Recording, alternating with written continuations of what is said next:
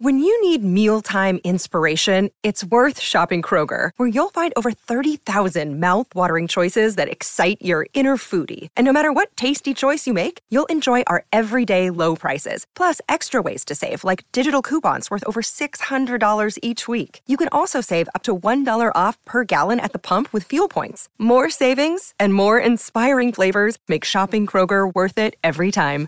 Kroger, fresh for everyone. Fuel restrictions apply. Another day is here, and you're ready for it. What to wear? Check. Breakfast, lunch, and dinner? Check. Planning for what's next and how to save for it? That's where Bank of America can help. For your financial to-dos, Bank of America has experts ready to help get you closer to your goals. Get started at one of our local financial centers or 24-7 in our mobile banking app. Find a location near you at bankofamerica.com slash talk to us. What would you like the power to do? Mobile banking requires downloading the app and is only available for select devices. Message and data rates may apply. Bank of America and a member FDIC.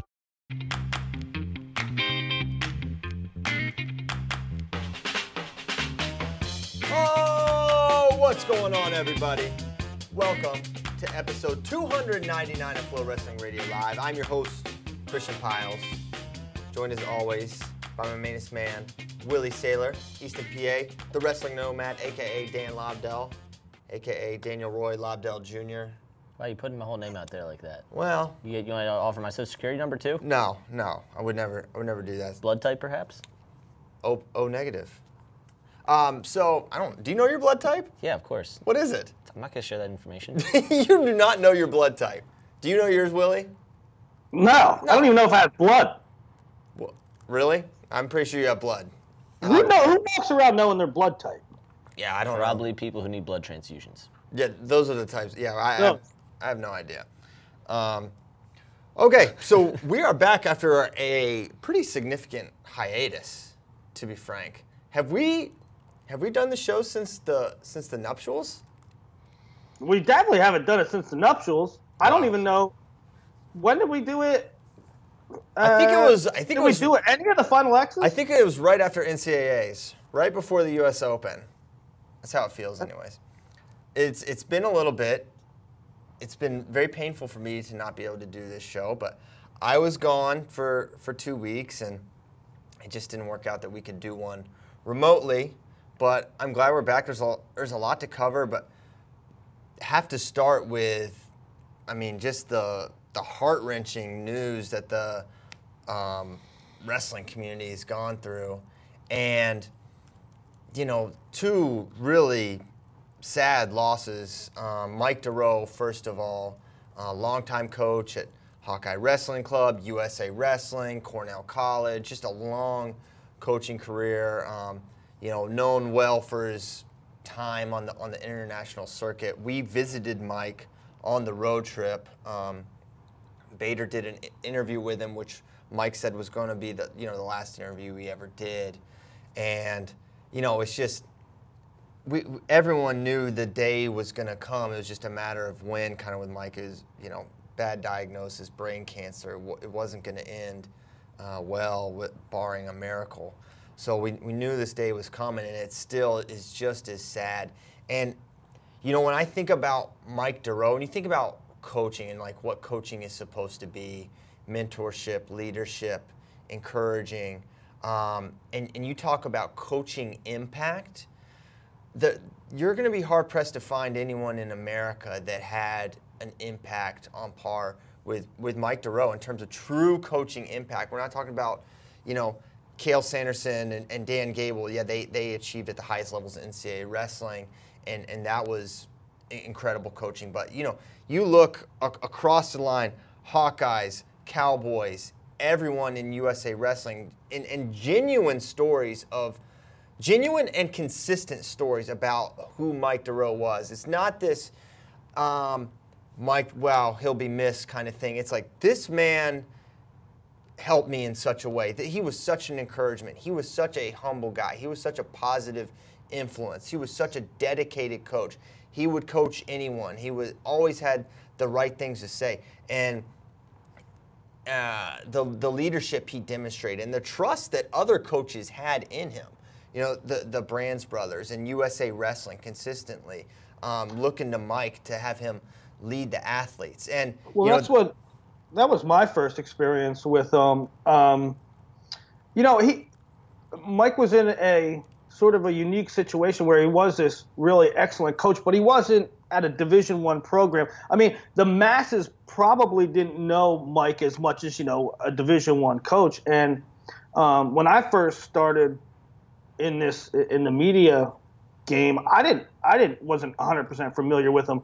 But the first thing you noticed is that the guys that you do respect respect him, right? When when the brands uh, brothers or the people on the USA Wrestling staff um, very visibly have respect for Mike, then you're like, I was like, okay, this guy's good. Yeah.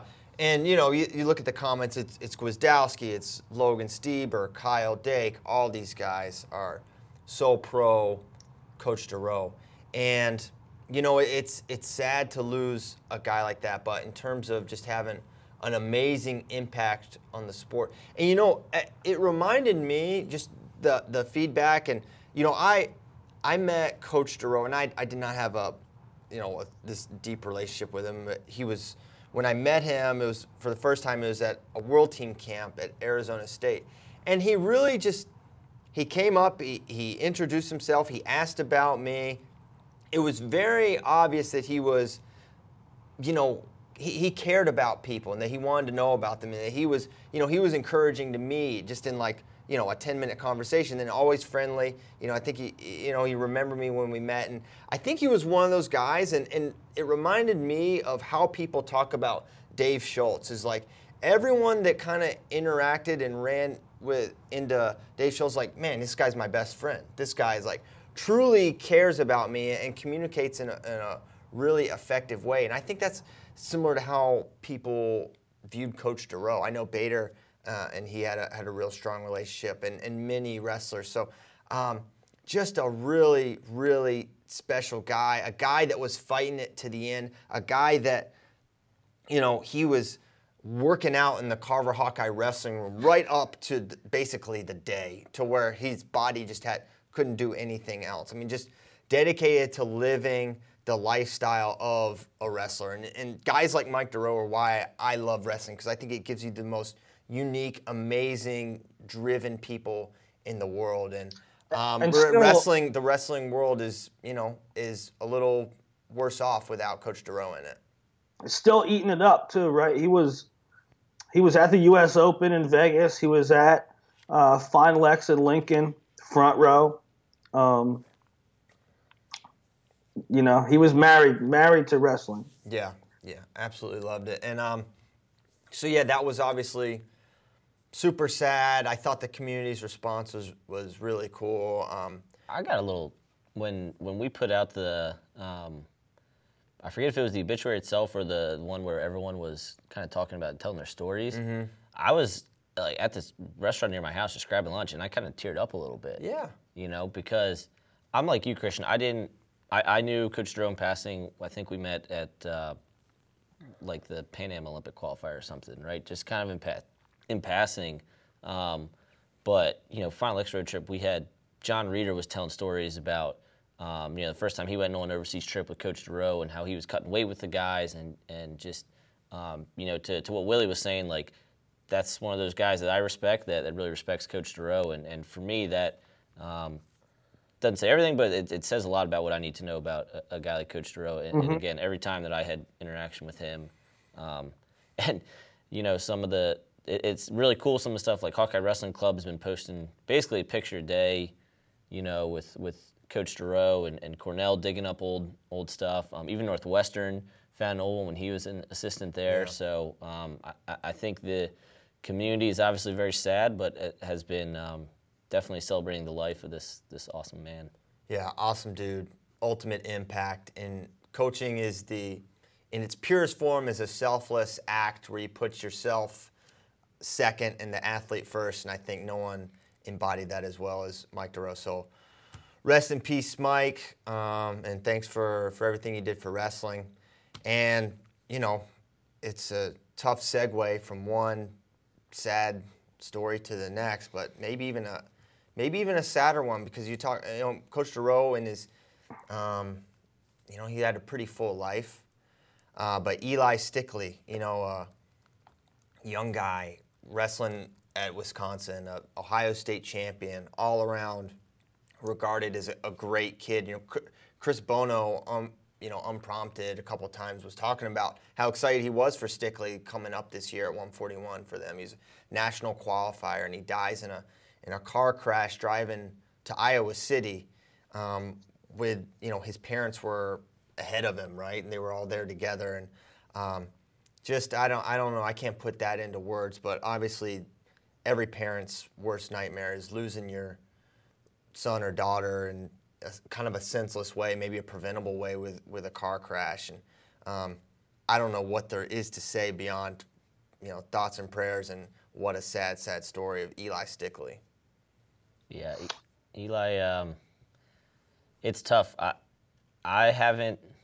I personally, you know, I'm 27, and I haven't lost that many people really super close to me that are within Yeah. my age range. So I, I can't even imagine what that's like for, um, you know, his his, his sister, the, the guys he wrestled with, his, his parents, obviously. Um, and you Well, know, you he was know, going to visit his his. I believe he was going to visit his sister. Yeah, Mariah. family. Mariah is his twin Right. sister, who dates Alex Marinelli. They've long time relationship there.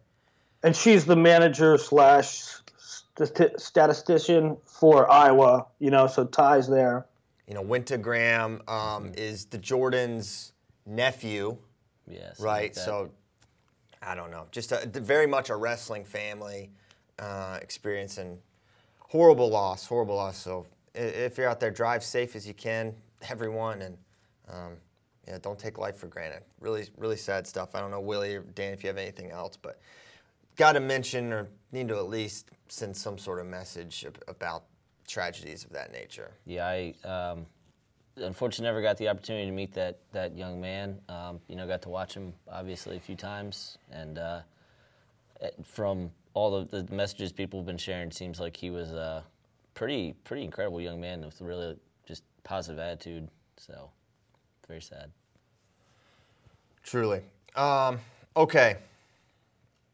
We got this. We got the sadness done. Hopefully, no more sad topics. Uh, do you want to go next? We have Fargo coming up. Still, JB dropped. Um, recruiting rules change. We could talk Stipe versus DC real quick. I'll let you. I'll, I'll throw it to you guys. You have a preference? I want a little chatter on DC. Yeah, Let's that's where I go because Daniel Cormier, um, other than Ben Askren, probably my favorite MMA fighter of all time. Uh, awesome, awesome dude. I feel like, He's not, uh, he's not hard to like. yeah, yeah, he's very easy to like. Sorry, You know, your, your I wording mean, threw it- me in a in a world where professional athletes of any type or situation, um, uh, any sport, you know, there's a lot of there's a lot of bad bad apples, bad characters, people using steroids. I mean, MMA in general seems like it's just a kind of a seedy. Uh, it's a little, a lot of. Yeah. Yeah, I don't know. And uh, DC man, he's all class. He's articulate. He's he does things the right way, and he's uh, very approachable. Um, he, he talks to anybody, and uh, you know, as a as a wrestling alum, it's like it's good to see that. It's good to see his success. Yeah, Well, and he's still actively involved in the wrestling community. He's going to coach at a high school literally next year. Him and, and, and Duran and a couple other guys in that in that camp are going to be coaching at a high school. So he still has direct ties to the wrestling community. All of his Oklahoma State uh, teammates and, and guys that he you know trained with when he was still there go to his fights and watch him all the time. Like there, he, he obviously had an impact on them um, that that they still want to be a partner around him that, in my opinion, probably has nothing, not nothing, but really nothing to do with his success, but more just about him as a guy. And, you uh, know, I wanted to celebrate him. You know, I mean, you gotta love Stipe too. I mean, that guy, that guy's still a firefighter. You know, he came up through wrestling, and going into that fight, you know, that fight, it wasn't just for well DC to get two belts or Stipe to solidify his position as one of the greatest all time. I mean, that was a fight where regardless of the outcome, I mean that was for positioning of the list of goats. Yeah, I mean DC is right there. I mean he is right there in terms of accomplishments and and what he's been able to do now at two divisions. I mean he his career is absolutely fantastic. And how about? I, mean- I thought it was interesting. You know, we saw what DC weighed in at. It was it was high, like 243. Yeah, some Yeah. some big. So I heard, I don't know if you guys heard this uh, in this post match interview. They're like, you were, there, there were reports that DC was knocking out a bunch of dudes in training camp. And he just like had this extra power by being like much larger. And they told him like not to cut any weight, like just stay as big as possible because he was still moving well and not getting tired. And man, you could see the way he dropped Stipe with that right. It's like man, something to that. And what what a what an amazing athlete and what power that guy must possess. I mean, he's not aesthetically it doesn't jump off the jump off the screen to you, but he is just a powerhouse, an amazing athlete, wrestler, fighter, a true martial artist, and um, happy to see his success. And I, I know it was a it was a gimmick or whatever, the the Brock Lesnar thing, but I I love that stuff.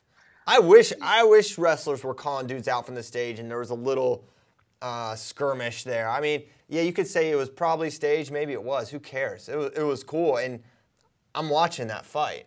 Well, and let's not act like MMA hasn't been for years. Right. It's the like I saw somebody that some writer tweeted like if you follow the MMA world, just throw out the word deserve. Just remove it from your vocabulary. Deserve, number one contender, whatever. It doesn't matter. It's about selling fights. It's literally called prize fighting. Ca- case in point, Ben Askren.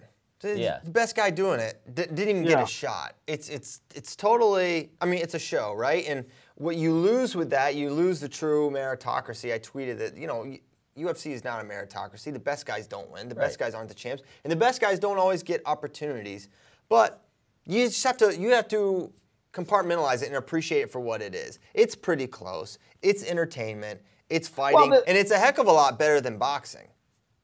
I mean, when when the Brock thing happened, I kind of rolled my eyes, like, okay, right. But at the same time, that division is not that division is not like so robust. I mean, the the most logical thing is for maybe to Stipe to get another shot again. But if if Brock goes in there and fights somebody, uh, you know, fights DC, that, that's one fight. Like, who cares? Who, who who should be getting a shot that's not getting it? I mean, Ngannou already. There's, there's nobody else in the division. So Also, let's let's get DC. You know, he's 39. Let's end his career on a big fat payday. Let's Yeah. get him let's get him paid. And I mean, also, it's not to- like it's not like they're rolling out Stone Cold against him. Brock Lesnar was a UFC champion. It was a while ago, but yeah. Yeah. And to to your point about Ben, I mean, he's not. But he's not even medically. He's not even like. He's not even cleared with. He is so shots. big. Oh my gosh, he's He a so big. dang refrigerator. to, to your point about Ben though, I also like DC's gonna knock him out. that wrestlers now are beating guys not with their wrestling but with their striking. Right? Pico's been knocking guys out with body Pico, punches. Pico won't. Pico doesn't shoot on these guys. Right. He just. I I cannot How wait to see what Pico becomes. Pendleton, Pendleton texted me like right afterwards because I, I had tweeted something like, "Good to see the support from the Cowboy Wrestling," um, and he's like, he's like, "How about the list of you know Oklahoma State guys in MMA?" And then he's you know he started talking about other schools, but so you got you got Oklahoma State. Oh, one he didn't bring up. He said Oklahoma State, Penn State. You know, Penn State has uh, Phil Davis and Ed Ruth, and, and they had Pat Cummings, and I'm probably forgetting somebody, but uh, they've they've done well in MMA. Um, but one he didn't say was Missouri, because Missouri has had Chandler and Woodley, And Askren. Askren. Yeah. Uh, So yeah, they've done well. I, I the the support the Oklahoma State alumni. Those guys are all insanely tight. It's it's, a pretty cool to see. Pendleton. good way. Yeah, yeah, yeah. Good, a good mafia, a positive mafia. Yeah. It's such a negative Yeah. connotation. When, when I say the Oklahoma State Mafia, I mean like these guys are so tight and it, there's just I don't know. They're involved in racketeering and Yeah. organized crime. Yeah. That's exactly what Nomad means. So yeah, very cool to see DC win. Um, always love to see wrestlers win. That's wrestler versus wrestler, but Hey, speaking of uh, speaking of Oklahoma State stuff, did you see? I, now it's Chris Perry's cousin. I, I assume it's related to John. Uh, JT Real he got he got elected to the All Star game as a catcher. the Marlins catcher guy. yeah, that's pretty. cool. Huh? That's cool. One last thing on, on MMA as far as wrestlers I'd like to see really do well. Logan Storley, I think he's going to get a title shot within the next couple years based on what the some of our like flow combat guys are saying. Yeah, you know, and we're I was talking. We had a all company meeting um, that Willie annually skips, uh, and uh, I don't even know if they invited him this year. No. it was like why even try? He wouldn't Yeah. even come when he lived in Austin, so why would we invite him to this? But uh, anyways, the Hunter Homistek, the FloCombat guy, lives in PA. He was in town. He he he's a Jon Jones fan, and he's like, you have to start saying DC could be the goat after Right. after what he's done. So that's an interesting little aside from a MMA person, which which I I do not claim to be. Okay, so that's uh, the MMA. We talk about that once every six-ish months, but there it was. All you MMA slash wrestling fans. Um, Hey, so uh, all right, we talked about two unfortunate incidents and an MMA fight. Let's how about we talk a little bit about Cadet Worlds. Let's do it. Let's do it. Um, take it away, Cadet Worlds. Um, the men's freestyle had the most success. Uh, I would say they did a nice job.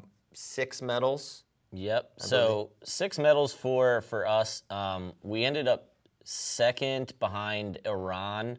Um, I don't know how much you guys got to watch. For me, the thing with Iran, so Iran's always had really good age level, right? They always do very well, cadets and juniors, better than their seniors have been doing recently.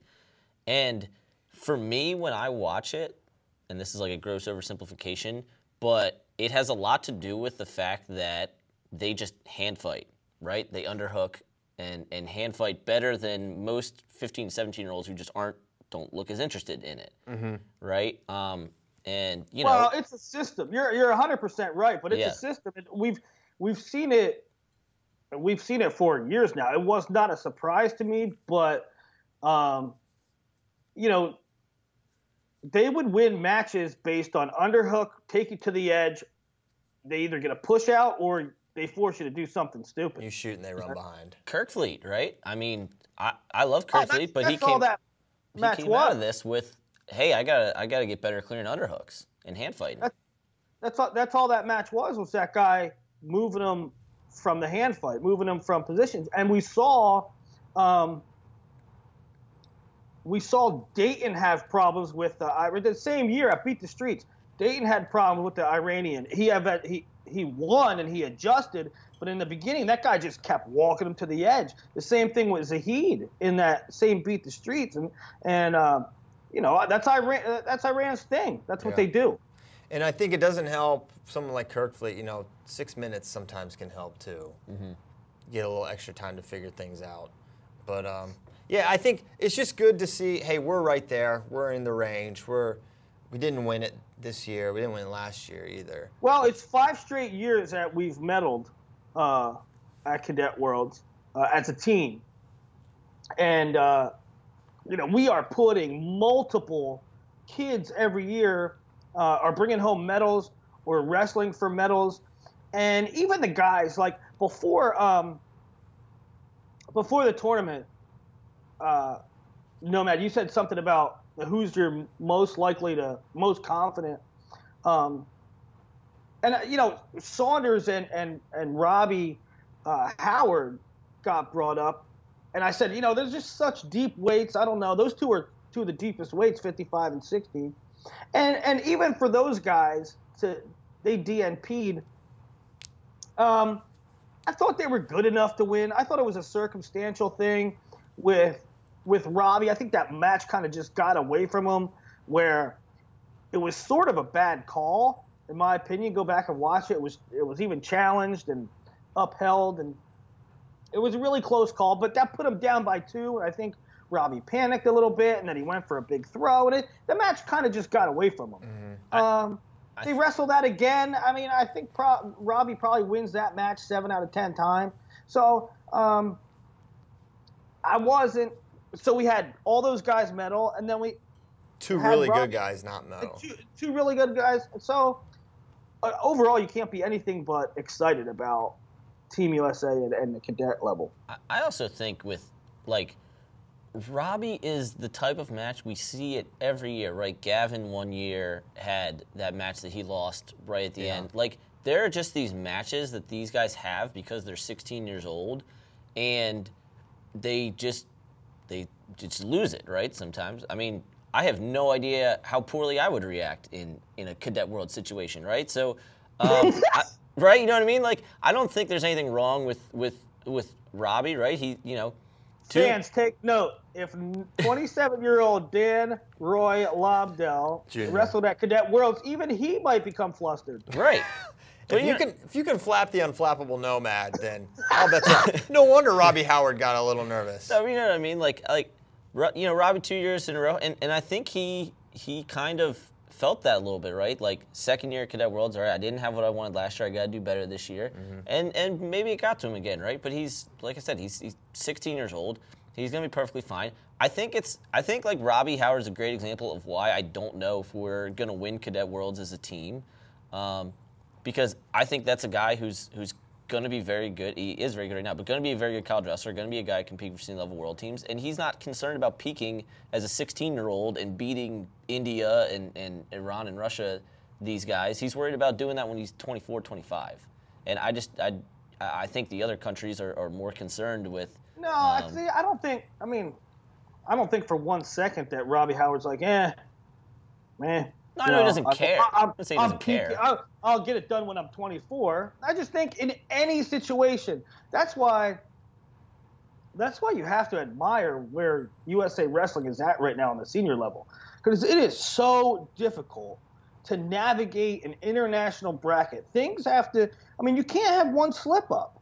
You can't have one moment of I forgot what was going on or, or I lost my composure. Uh, you, uh, uh, you have to, the challenges have to go right. And so um, it, it's just, he was right there, right? Also, as you talk about confidence of guys who, who would medal, I'll be very honest. I did not expect Matt Ramos to medal, let alone win Win. a world title. He was third in his state this year, and he's been better. He's always been better at freestyle. But man, that dude wrestled out of his mind. Yeah, I mean, really good on counters. Really good. I mean, that's what we always bring it back to collegiate style, but um, you know, th- that's the difference between Folk and Free. Uh, he was able to do a lot of exposures, a lot of counters, uh, getting that bundle, right? that same step over. Like, so, so kind of the two day format, I think we can get into that in a second, but with the two day format, right? So you kind of, you go up to the semis, so you figure out who your finals opponent's going to be, and then you, you kind of see what your road can be for repechage. And so whenever we had that, I would kind of watch film on the guys and talk to Willie and be like, all right, this is I think we're going to do.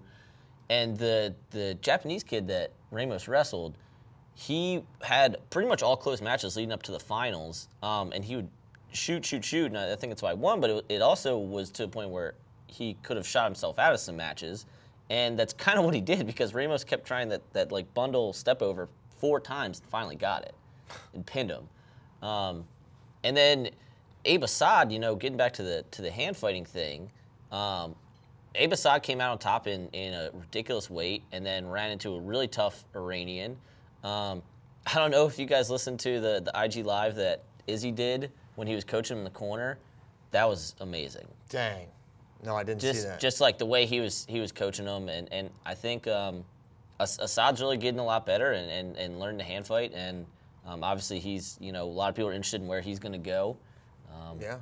We'll see. I know there's a lot of talk around the he's Hawkeyes a with him. But he's a yeah he's a banger right and like as soon as as soon as he won Akron as soon as he he decommitted uh, reopened his commit uh, his recruiting the obvious a, a lot of people said Izzy and Iowa and he'd be a perfect fit lineup wise and that stuff I mean you gotta you gotta say he is an Iowa style wrestler that Yeah. dude's a banger All right. And I don't know if you want to get into to two day format now, or um, you know, I put out a tweet yesterday about we got Fargo coming up.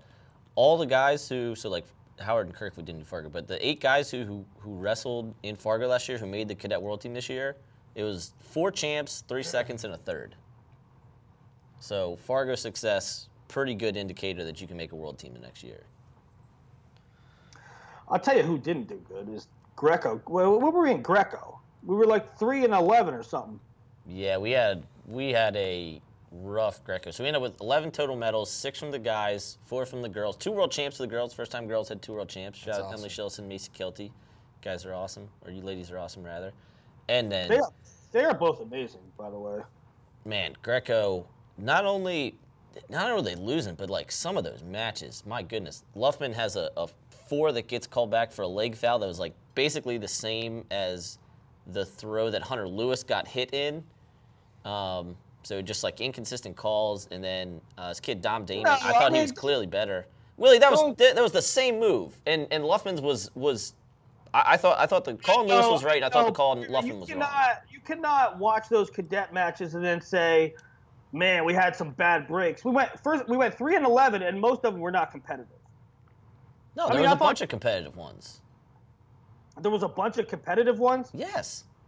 Don't sugarcoat this. No, We- they, we they, went- they did very bad, but they're it. We went. You need we to went watch the three and matches. 11. We went three and eleven though, man. Uh, listen, I thought Dominic Damon could have won one. I thought there was some cheap points there. I mean, I thought Hunter Lewis let one get away, but there was. I mean, Shawana most, Beeple was up 5-0 on the Euro champ yeah. And in that the second looked like- period. and the dude looked like he could score at any time that he wanted. Uh, it wasn't pretty. Yeah. I don't. I don't know. I don't know what you watched, but it wasn't pretty. What I, what I watched was not pretty. But it closed on a good note. Jake Kaminsky got us a medal, and um, he's a lot of schools going after him for football, but he's going to be at Wyoming Seminary next year, so we'll see uh, see how he does. Cool. Ryan Ryan Holmes is working on an article for all the kids that are transferring in high school. There's quite a lot of them. Okay. Unsurprising. So let's go next up. Why don't we discuss a little bit of Fargo, a little Fargo time. Um, Nomad here has a question for Willie that I think is a great question, and I would like you to ask you- it. You have a question? Yeah. Okay, Willie. So um, we, the last few months or whatever, we've been doing um, the, these girls rankings with uh, National Wrestling Hall of Fame and USA Wrestling, and they don't come out as often as Willie's rankings, partially because number one, they're bear to do because there's way less information on girls wrestling. And number two, because they're brand new, right? We're still kind of figuring it out because they don't have a formal season yet in a lot of states. So we made the decision to keep our seniors in until after Fargo. Um, so like the, the rankings just came out. We'll we'll still feature seniors. The next ones that come out won't. So Willie, my question is, why do you take the seniors out before Fargo, knowing that guys like Travis Wittlake, uh, Brayton Lee, Mason Parris, Anthony Pat McKee. Cassioppi, Pat McKee are still wrestling in it? Um, because j- just just the logistics and timing of it. First of all, I think everybody gets jazzed, including myself, about what it looks like now. Right? What does it look like with seniors removed? Um, But couldn't we have that just July 24th? You could, right? But then you are looking at going back. I don't want to. In July, in August, you're basically talking about August. eh, You're going to go back to basically NHSCA class nationals, which are in March, and be like, okay, this is how the juniors did. This is how the sophomores did. It's just, it would just be an overload. Well, It would just make things more convoluted. Mm. I mean, you could, but Yeah, I think it would be better. I mean, it's, it's like it's weird when we do our like all rank things and then like Pat McKee and Brayton Lee aren't included. And it's just like let's just have one more tournament where they're included. Maybe you could do some of that legwork in the lead up, and then post Fargo you pull them out, and then um, then you've got the new set after Fargo. Because Fargo's to me seems like the end of the year more so than Flow Nationals. It's the last thing that high school seniors can do, right? There's nothing after that because a lot. I mean, some of them start. Some schools start school in August, right? A lot of these kids are on Yeah. campus already. Like, you're um, also. I mean, the, but the way if if graduation, I might be more inclined to do that if graduates competed more in Fargo, but they don't. I mean, you're talking about holding off on the new set of rankings so that you can incorporate 20 guys that wrestle in Fargo. Yeah. There, there's there's a good number this year. I know, you know, looking back, uh, Reeder doubled up after he graduated. Corey Clark doubled up after he graduated. There was a there 10, was- 10 years ago, eight years ago. Well, Stroker. I mean, there were a lot of guys that that win. Perriott. Go back and Darmstadt, bunch of guys. I'm telling you, uh, there might be 25 guys this year. yeah. I That's a good number, I- yeah, I think that's a very That's almost two significant per weight. It's not two per weight.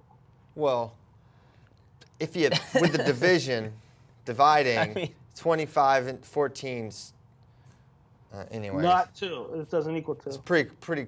Wow.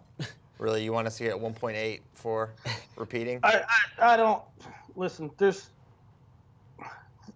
there's there's no reason to keep it in just so that three months later, when there's one tournament with 20 guys in, we can see what it looks like. I mean, you don't need a number next to Brayton Lee to tell you he's good anymore. Most people do. Absolutely. The general fan does. Uh, if you're watching Fargo and you don't know that Brayton Lee, if you're watching Fargo, you know Brayton Lee's good. not necessarily. No, not necessarily. But it, to, to be fair, Willie, this is the industry standard, right? I mean, most most ranking services remove the seniors after April, right? No, I mean, no ranking service. There's no ranking service that does rankings in the off season, other than, um, I think the Open Mat does it now, but they do it after mine comes out, and yes, they do it too. So, I mean, for the longest time, I w- I'm the only one that ever did rankings after Flow Nationals. The Rankings always have been you rank after NH, NHSCAs and Flow Nationals are over, boom, final rankings. The next ones don't come out until September, October, November. But then meanwhile, you've got Akron, cadet duels, junior duels, U.S. Open, right? I mean, Saunders and, and a bunch of those high school guys did really well at the junior open. Um, right, and no Fargo graduating again, seniors can wrestle at Akron. The Disney duels, all that, all that stuff. All right. So that's that. Um, next question that Nomad had: If you were a college coach, would you encourage graduate high school seniors on campus already to do it, to participate in Fargo? So like most schools, right? Um, like when we were at Ohio State, they had they had guys there, right? Oklahoma State has guys there. It's it's a very common thing now where they're allowed to be on campus, right? They're they're graduated, they're starting school, they're starting they're starting rolling around. Um, like Wittlake, I'm pretty sure is already in in Stillwater. He was the one that I was thinking of because he's the one that I saw. One of the ones I saw was going. So if you were a college coach, generally speaking, I know it's more a case by case question, but if you're a college coach, would you generally encourage your graduate high school seniors to do Fargo or not to do Fargo? Depends. If they're going to redshirt, yeah, why not? If they want to, it's kind of a cool little measuring stick for like if you've been there since June. Okay, you've been here a month and a half. Like I remember Wisman um, after he was at Missouri a month or so. He had a really nice Fargo. I mean, he's a Virginia guy, so I follow him a little more closely than some others. I'm sure there's other examples uh, that would better typify that. But um, I, I think it's kind of a cool thing. But um, I don't think there's anything bad. But if a guy's going to be going right away and wrestling in November, keep him there training probably is more important than him spending a week in Fargo and getting out of a training regimen and all that. Yeah, I mean, I- think my, my thoughts exactly. Um, you hear a lot of times with the new with the way that things are nowadays, kids getting on campus, kids getting acclimated to the college uh, practices and the academic situation. Um, you know, you see more and more. Well, I'm not going to Fargo because I'm already at um campus X. Um, that's all well and good, but if you're redshirting, why would you not? Why would you not? You gotta you gotta feel a little bit more empowered. You gotta feel a little bit more confident. Like I'm banging with these college dudes. I'm gonna go up to I'm gonna go up to Fargo and show out.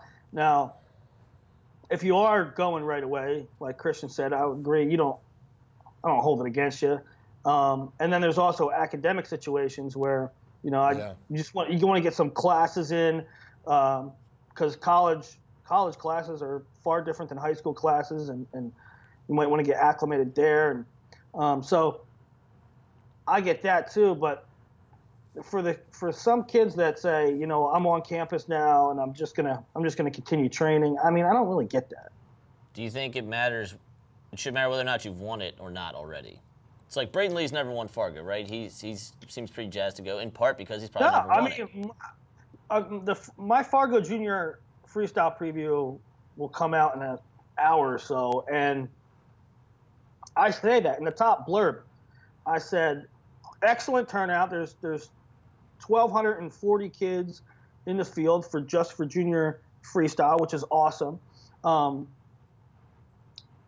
and and there's there's you know the rank number of rank guys is amazing, right? I think it's the most. Um, pretty sure it's the most uh, ranked guys in a tournament all year, including Super 32. Um, so the turnout's awesome. But if you, but but I say, graduating seniors, get your butts there. Why not? Why would you not go? I mean, I think we need to get back to that. I, I don't know if kids think. I don't know. I don't know if they're exhausted. I don't know if they need time to rest and, and chill out. You get the on campus thing, but go. We Yeah. need graduating seniors to go. So, a few final Fargo thoughts, and we'll move on. The return of Flow Zone will be here. Wrestling Nomad will be rocking that um, throughout the week, throughout Fargo week, remotely, not from Fargo, North Dakota. Uh, we'll get to do a lot of cool studio stuff um, because of our new technological advancements here with here at Flow Sports. And also, the Junior World Team will be set. Dayton Fix versus Brandon Courtney once again for the Junior World Team spot. Best two out of three. Not sure which day that is happening, but um, Yeah, we gotta double check that. it's happening. It's Dayton Fix, Brandon Courtney. Cour- Courtney been impressive. But we, we've seen it a couple times, right, where uh, we've had these postponed wrestle offs for medalists or injury or various reasons. So um, I don't know. This happened probably three or four times. Have we heard about Helen? Uh, well, Helen's definitely not happened at Fargo. Wow. I saw she posted an Instagram yesterday of her lifting, and the lights were on. Um, she had a concussion a while back. We've talked about it on the show before, um, so we're kind of wondering if that has something to do with the delay, um, because you know if you're if you're like really really concussed, you're not even supposed to kind of be like the lights that we have in this uh, studio right now would be too bright for somebody who has concussion. So I think that's I think that's still going to be pushed back a little bit. Um, but Flow Zone's going to be awesome. This might. I, I hate doing this because sometimes when I do this, How many me. lumens? How many lumens do you think is appropriate for a concussion protocol? Oh, Perhaps was she wearing transition lenses? 220, 221, whatever it takes. Okay. Uh, Would you do you recommend Oakley's? no, Oakley's are cheesy. How about halogen bulbs? Yeah, yeah, I'm sure uh, a light halogen bulb is fine. Okay. No, but Flow Zone's gonna be awesome. This we're we're doing the most we've ever done with Flow Zone. LJ's probably gonna yell at me for saying this, but um, I think this is gonna be the best Flow Zone, hopefully, we've ever done. Wow, he totally, he's going to go off on you. for Wow, he is that. going to come down on you so Wow. hard. Shots fired at LJ. You think he's going to do a good job? Whoa. That's he's going to be furious with you. Hey, still JB dropped um this uh, I I watched it yesterday. I know Nomad did.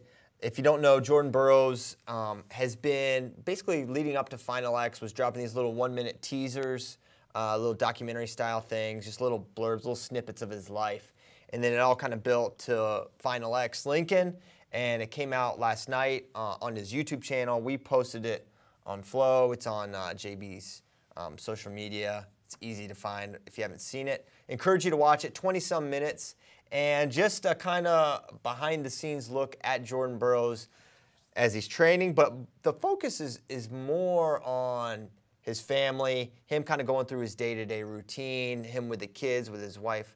Um, so I, I thought it was really cool glimpse into people that don't know Jordan, kind of what what he's like, and just really an all-around uh, good dude, good family man, great example, great uh, sportsman, and you see you. It didn't go so much into the training, into the diet, but it did touch on it a little bit. Um, just what that guy has to go through to make the weight and training wise. So I I encourage you guys to watch it. I think it's cool that Jordan uh, did this and uh, is doing his own content, and uh, yeah, I enjoyed it. I like that. And look, if, if you're a professional athlete and you want to keep some semblance of privacy, by all means, right? It's it's when you're famous, it's a lot harder. But I do like that Burroughs and, and a couple other guys, right? Dake and, and Taylor spe- uh, specifically kind of come to mind that are also kind of doing this a little bit, are opening themselves up and, and giving us a look and um, having shooters around. And, and obviously, you know, we, we want access guys. We have access these guys. We try to give you a glimpse. But um, yeah, there's nothing wrong with, with saying, hey, I'm going to show you what my life is like, give you a little bit. Again, like you were saying, he didn't dive too much into the, the training or, or, or diet part of it. But um, it keeps JB's name out there, right? He's he's a guy who in 2016, in 2016 when he lost in uh, in Rio, people around the office like they know who Jordan Burroughs is because of us, and it was like. It, it was like there was a tragedy or something. Right? Like, hey, like, sorry to hear about, you know, Jordan losing, right? And and I think he's he's he's always cognizant of that, right? We, we did a whole thing like what is legacy, and he he's still trying to to push forward and, and keep himself um, as a big name because it's good for wrestling to have a guy who's like mainstream popular, which Burroughs and The closest we have. right Yeah. Burroughs is the one who can actually Well, make he's that certainly he's doing it. You know, I don't think the documentary is. I mean, it's a good it's a good thing for Jordan, um, no doubt about it. It's a good thing for his branding, but you know, what's the best thing for his branding? Bouncing back and winning the world title last year. Yeah. You know, so that's how you stay relevant. Um, I didn't get to see it. It came out last night, right? I'll probably watch it today or tomorrow. Um, that cadet or that junior preview was a lift. Yeah, that's coming out Uh, at noon today, by the way, kids. Noon Central. Uh, one one thing I, we're not going to get into the we we decided Christian and I decided we're not going to get into the Jim Jordan thing. We hear all your questions. We're, we're going to digest it a little bit, right, Christian? Yes. So we we hear all your questions. We'll, we'll, we'll there's a lot of moving parts there, so we'll address it at some point. Maybe. Maybe not. I don't know. I mean, anytime you're talking about politics and everything that goes along with it, right? Uh, got to be you got to be delicate. So Yeah. Super delicate and I don't know. The ultimate he said, he said at this point. Um, okay. That was still JP. Why don't we get to some well, why don't we get to this recruiting point? Um, the new day you is can this mailbag time? No, this is not mailbag. Mailbag's coming up soon though. Getting close. Oh, Mike C, hold on. um, the new visit day is September 1st of your junior year. It used to be July 1st of your senior year. So basically, an entire year gets moved back. Um, what does this mean? Well, I like that.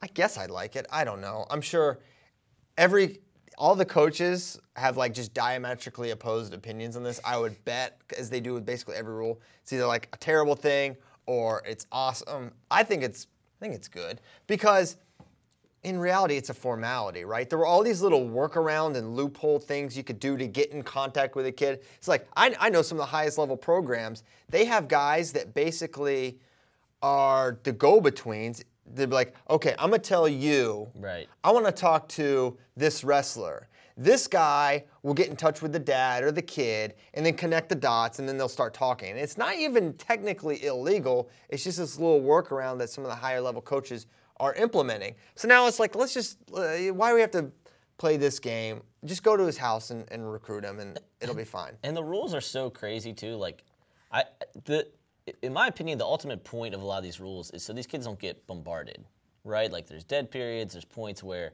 you know you can only reach out to them in this certain way, and by the time they're this certain age, um, so like I get it, right? Because man, especially in like football and basketball, these kids have got to be getting hammered, right? With with coaches hitting them up. Um, but the reason I, I kind of brought this up, so number one, I can't remember if it was the Penn State forum or the Iowa forum, but they were like, "All right, like where's where's coach going to be uh, at midnight?" Somebody's like, "Well, that that changed," and then a, a, a coach, I wrote a recruiting story, I forget who it was, But I, I, I think it was a Glazer story, and a coach hit me up. Was like, "Hey, it's actually um, September 1st, their junior year now." Because I put a couple days before coaches can start visiting, this kid commits. Um, I think it's fine. I think like there's there seems to be a lot of kids who want to know where they're going prior to their senior year starting. And in order for that to happen, you have to have a relationship with a coach. You have to take an unofficial visit. You have to get an idea of where the program's going and, and what their RTC is going to be like and what your practice bars are going to be like.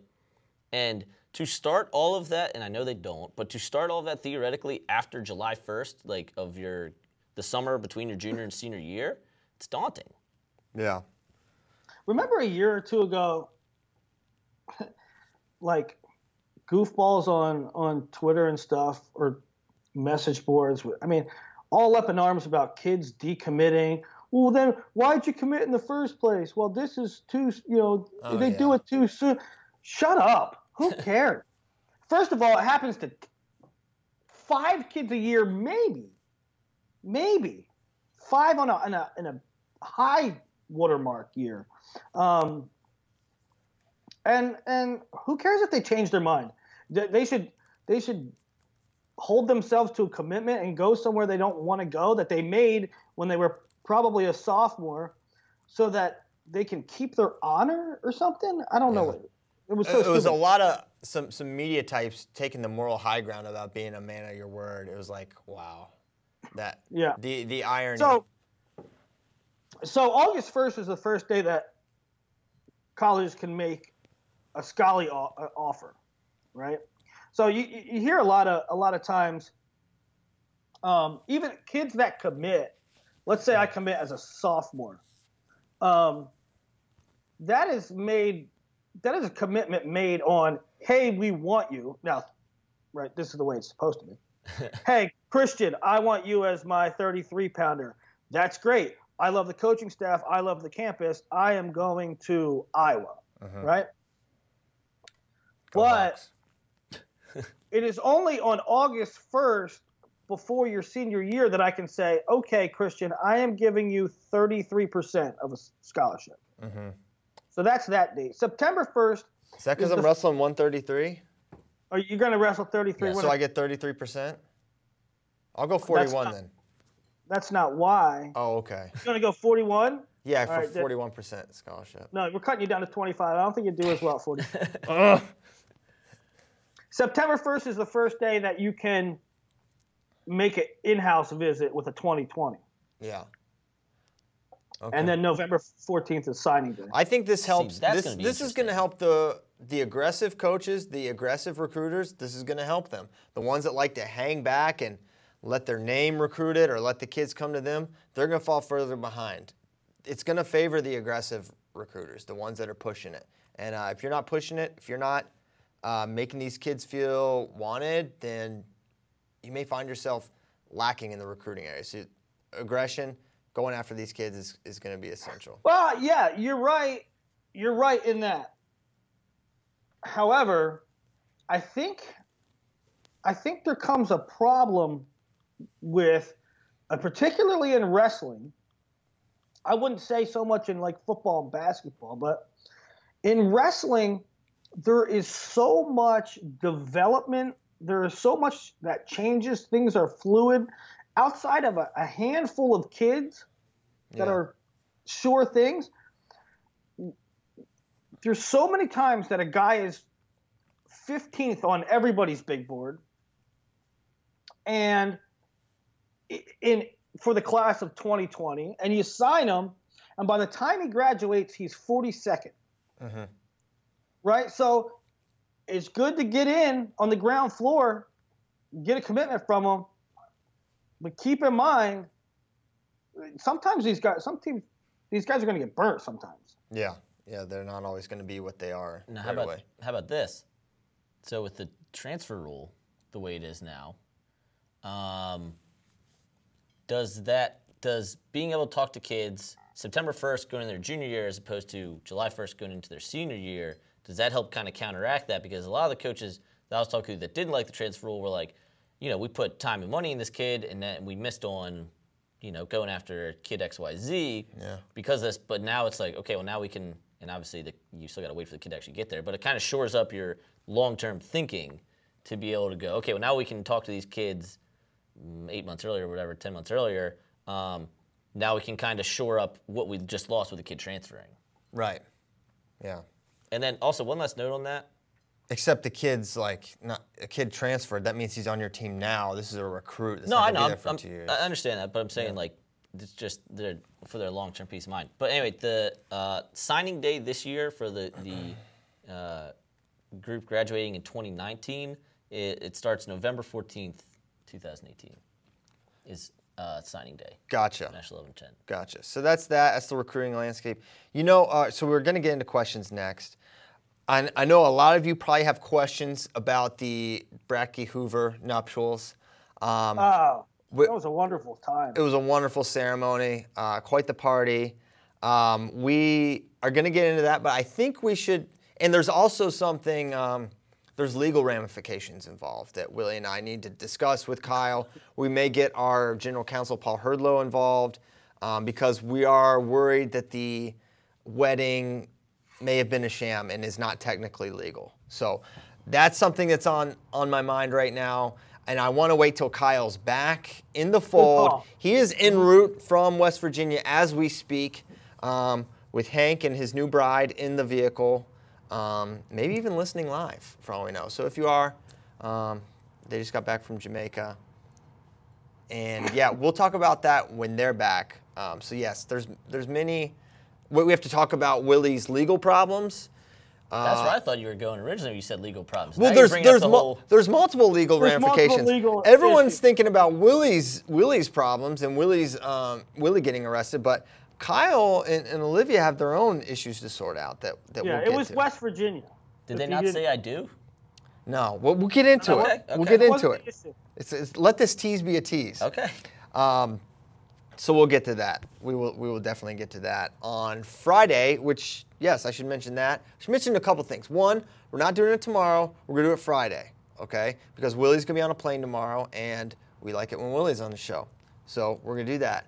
Two, we're brought to you by Asics.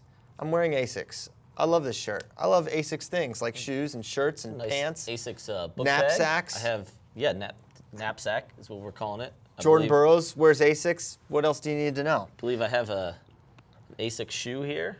Okay, wow. see, you But you see, should yep. put that down. It's filthy dirty. Um, okay.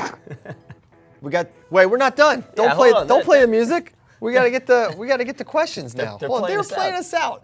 We just got Sinatra.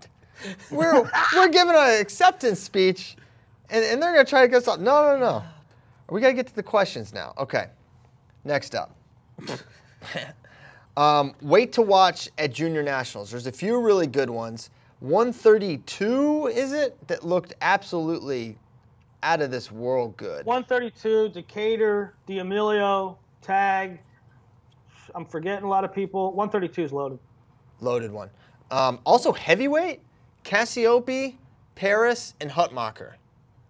Holy cow. Like that. That could be a, that could be the Redskins O line in a couple of years. You never know. So- Upper weights, upper weights are awesome. 13 ranked guys at 220. What? Uh, I think it was 195. at, no 195. 13 ranked guys at 195. That's not e- that's and then there's graduates, and at heavyweight there's eight ranked guys and graduates. okay. Eight ranked guys, and then you have Parris and Cassioppi. That's nuts. And also worth mentioning, Far- Fargo's going to be huge this year. This is like maybe the most participants in Fargo history, at least in the last, in recent memory. I think, yeah, Spade wrote an article saying this was the biggest, like uh, biggest total, and then a couple age groups set uh, individual records as well. Okay. This is a very important question from Stamsol's knee. Um, Most pain any of y'all have been in, and from what? I and I I warned you guys. I wanted the answer. I wanted you guys to have an answer. I have my answer. I want to start with Willie though. Willie, the most pain you've ever been in. It has to I be. don't- It seems like it would be weight cut related because you went 103 as a senior. Oh, I was almost, I was almost dead. Yeah, that's that's. Was that that's painful? Why don't you tell that story? Uh, tell a story. No, I just cut my ass off for months and stunk because of it. Um, pain, I don't know if I. I don't understand pain. I don't understand the physiology of pain. Oh my gosh, you don't understand. What is this a Rocky promo? I, I want to I want to suss it out. I don't bit. understand You don't pain. understand pain. I don't get it, man. No, I. Okay. So the body. the Listen, I watched you hobble around Las Vegas with gout and whining like you understood pain that week. I know that much. No, no, no. I don't. I didn't say I don't feel pain. I don't understand pain. But that that's a perfect example, because first of all, it's not gout. It's turf toe, which is a which is a Which is a type of gout, as we all know. No, it's not. It's a tendon or a ligament. But uh, so you your body feels pain so that you avoid using that part of your body. You, you avoid any more damage. But like when when the body swells, it's supposed to protect it, but the swelling just makes it hurt more. So why does the body do that to oneself? It's almost as though humans just should never be injured or feel pain in any way. Okay, That would- so that all would right. be ideal. Willie's Willie won't give an answer because he doesn't yet. So No, that is by that is by far the, by far the worst pain is pain that lingers, right? If you get if you get shot, Sam Stoll's knee, you feel it and then you're over it, right? If I if I punch Christian in the shoulder, he feels it for that split second, right? The it. worst the worst kind of pain is the one that lingers and is just annoying, like a toothache or like that foot, like my foot that just hurt and throbs for three days. so you're gonna say it's your foot? I think you Yeah, should. that was. I broke like half the bones in my body, but the foot thing was the one that. And I would just like to say that I did that to you. So I am I am the inflictor of pain. I am the one who knocks. What was your worst pain? My worst pain is I had appendicitis, and Oh yeah. this is this is a kind of a funny story. Please, no one tell my mom. She would be horrified to know this. But basically, This is just us now. We're just in, we're it's just us. tree. Just don't tell anyone. It's just us three. So I had, I was in horrific pain in my stomach for the better part of a week, to the point that I was walking around hunched over. I couldn't stand up straight, and my mom was just like, "Ah, it's a stomach virus kind of thing." She's a school nurse, and you know, she was just kind of like, "It's okay, it's okay." And it got worse and worse and worse. I was like, "Mom," and then I remember vividly the moment it, my appendix ruptured, right? So it, it, it ruptured. It I hurt. wish it was on tape. Yeah, it was not on tape. Game over when it actually ruptures. So it exploded in my body, and then, so she You had to take. die from that. Yeah, you could die from it. Yeah, it was it was very serious. I was in the hospital like 10 days. It was really bad. So that moment when it ruptured was by far the worst ever. My mother had to take me to the uh, emergency room. She heroically carried me in. My mother is 110 pounds. She it was like it was like uh, you know the old ladies when the, there's something on their cars on their cat or something they can live. It was like that. She just he manned me up and uh, carried me in there. So that was the worst pain I have ever been in by far. Speaking of physiological not understanding, why do we still have appendices? All they do is Appendicite. explode. I think it's appendicite. Appendicite. Why do they? they ex, all they do is explode, and they don't actually serve a purpose They don't. anymore in in No, humans. they only they can only do bad things. It's only bad. yeah. So t- stop bodies from having them. I'm going to please. say it. We are officially an anti-appendix podcast. Yeah, my now my father had appendicitis. His did not burst, Mm. but he was, I believe, in like His was Brazil. shi- he, w- When his was his- shot during a game of tag. I'm waiting for you to say that your most painful moment is when you were playing gun tag with your uncle and he shot you with a 22. Look, that that may be the case. Okay, so mine is uh, completely stupid and uh, it's a, a bit a bit of a story. Okay, so my senior year, I got mono, um, as teenagers do. Uh, I had which- mono. Also, Yeah, as a mono teen. sucks. Mono is so Fist miserable. bump for Team Bono. Hey, team mono. Yeah, One team nucleus. Uh, dang it. Uh, mono sucks. If you haven't had mono, it sucks because you just feel like the most worthless human being. You're like, ah, you're just, you're just dragging all the time and lethargic. And Yes. So I got it around, I don't know, I assume like January. And, you know, that's the time you're like pushing towards the postseason, right? You're trying to ramp up and, and get yourself ready for states and all. And I was like, man, I, I need to like I need to work hard. Like I'm very lethargic. This is like the last, you know, like the last month or so of my wrestling career. And uh, so we we wrestled our rivals and we lost very tragically and, and all this stuff.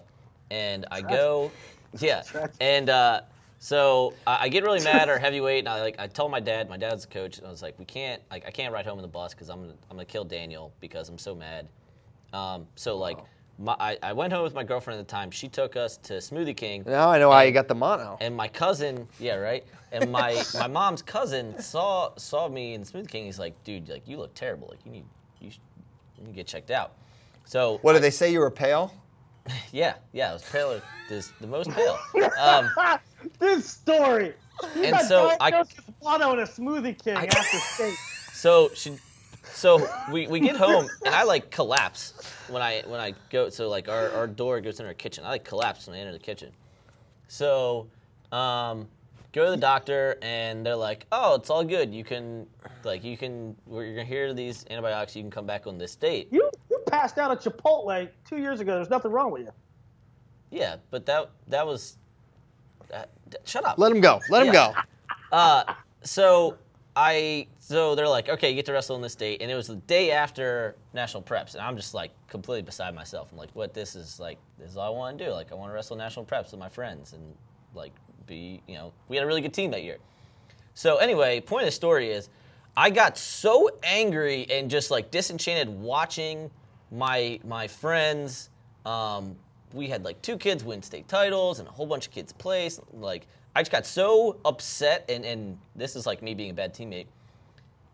Watching my other teammates do well, that I was just like, screw this. And I, I called one of my more degenerate friends, and we went out and got obliterated. This is kids do not do as I do, do as I say. This is a terrible idea. Just You got as, as completely hammered as as maybe I had maybe I've ever been. Um, and I had drank maybe like four times at that point Where's in my life.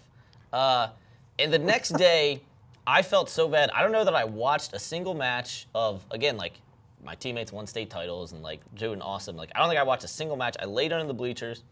Uh, my friend Joe, my teammate Joe, he took took me back to his house at one point. I puked 13 times that day. oh my gosh. 13 once once in his jeep, several times uh, at the arena. the worst at his of house. your life was a the worst pain of your life was a hangover. It was a It, you were- mono- sound- Mono-induced it hangover. sounds like well, hold on. It's a confluence. It's there's emotional pain. Right. There's the emotional like, uh, this sucks. He's he's a completely wasted 18 year old, and he has mono. That's a trifecta that is uh, that would probably hurt. Right. I'm like 125 pounds, so uh, physiologically, figure out what like being really drunk is gonna do to you when, you- when you're small like me. Yeah, the mono, emotional pain. It's not a good treatment for mono. mono. either. I'm pretty sure I got shoved down a flight of steps, not like a flight of steps, but like four steps, and like kicked, um, because I was being a a hole at the party. Oh my gosh. And All right, I think No, we man. answered Sam's. I think we answered Sam's uh, knee. Sam's knee. look, you asked the question. We give you And the Hey, answer. I That was appreciate- the worst pain in my life. that all sounds your awful. Answer did all your answer did was beg for hundred more questions. We'll get to that in your diary, in your official biography. Your memo- your memoirs. Um, Still DL. Okay. Uh, we'll do one more and then then we can depart. Um, do do do. I don't know the answer to this one. We'll see. Uh, we'll see what you think. From your perspective, what has been the biggest catalyst behind Iowa's recruiting resurgence over the last two three years, and is I'm glad you picked that one. Assad next? Good. Go for it. I don't know that it has picked. That's yeah. Uh, I don't know that it has picked up. I mean, where is this?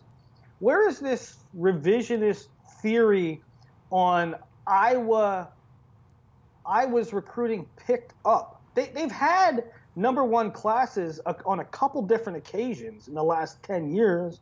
Um, maybe consistency has picked up. I mean, because sometimes they'd go with a number one class and then just a handful of guys. But I mean, they're still kind of doing that. This year's class wasn't um, wasn't really big or really great.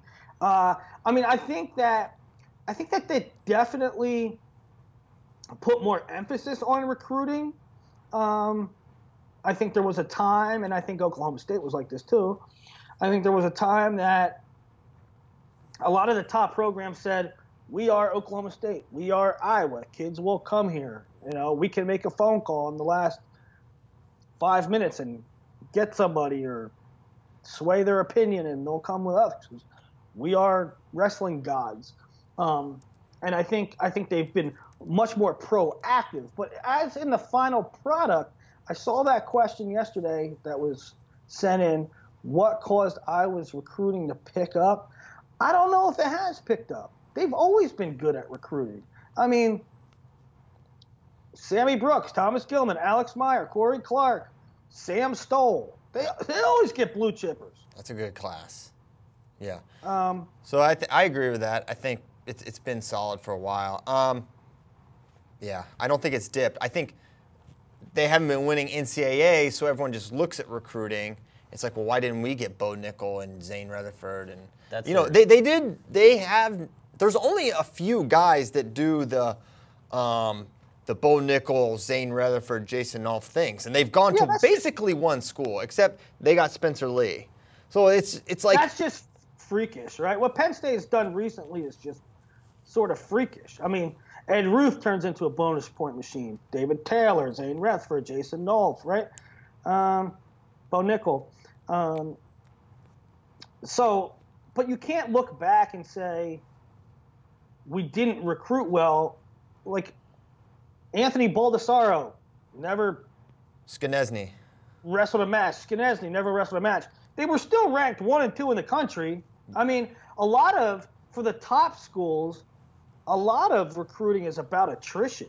Yeah. What what number ones do you bring in that don't pan out? Yeah. Um, yeah. So That, that to me, that's the revisionist history part. Is when you don't win NCAA's after you won. When they win 20, some three, yeah, something like that. 20 some in 30, 40 years. I think that's like the revisionist history is, well, they must not be recruiting as well because they're not winning titles anymore.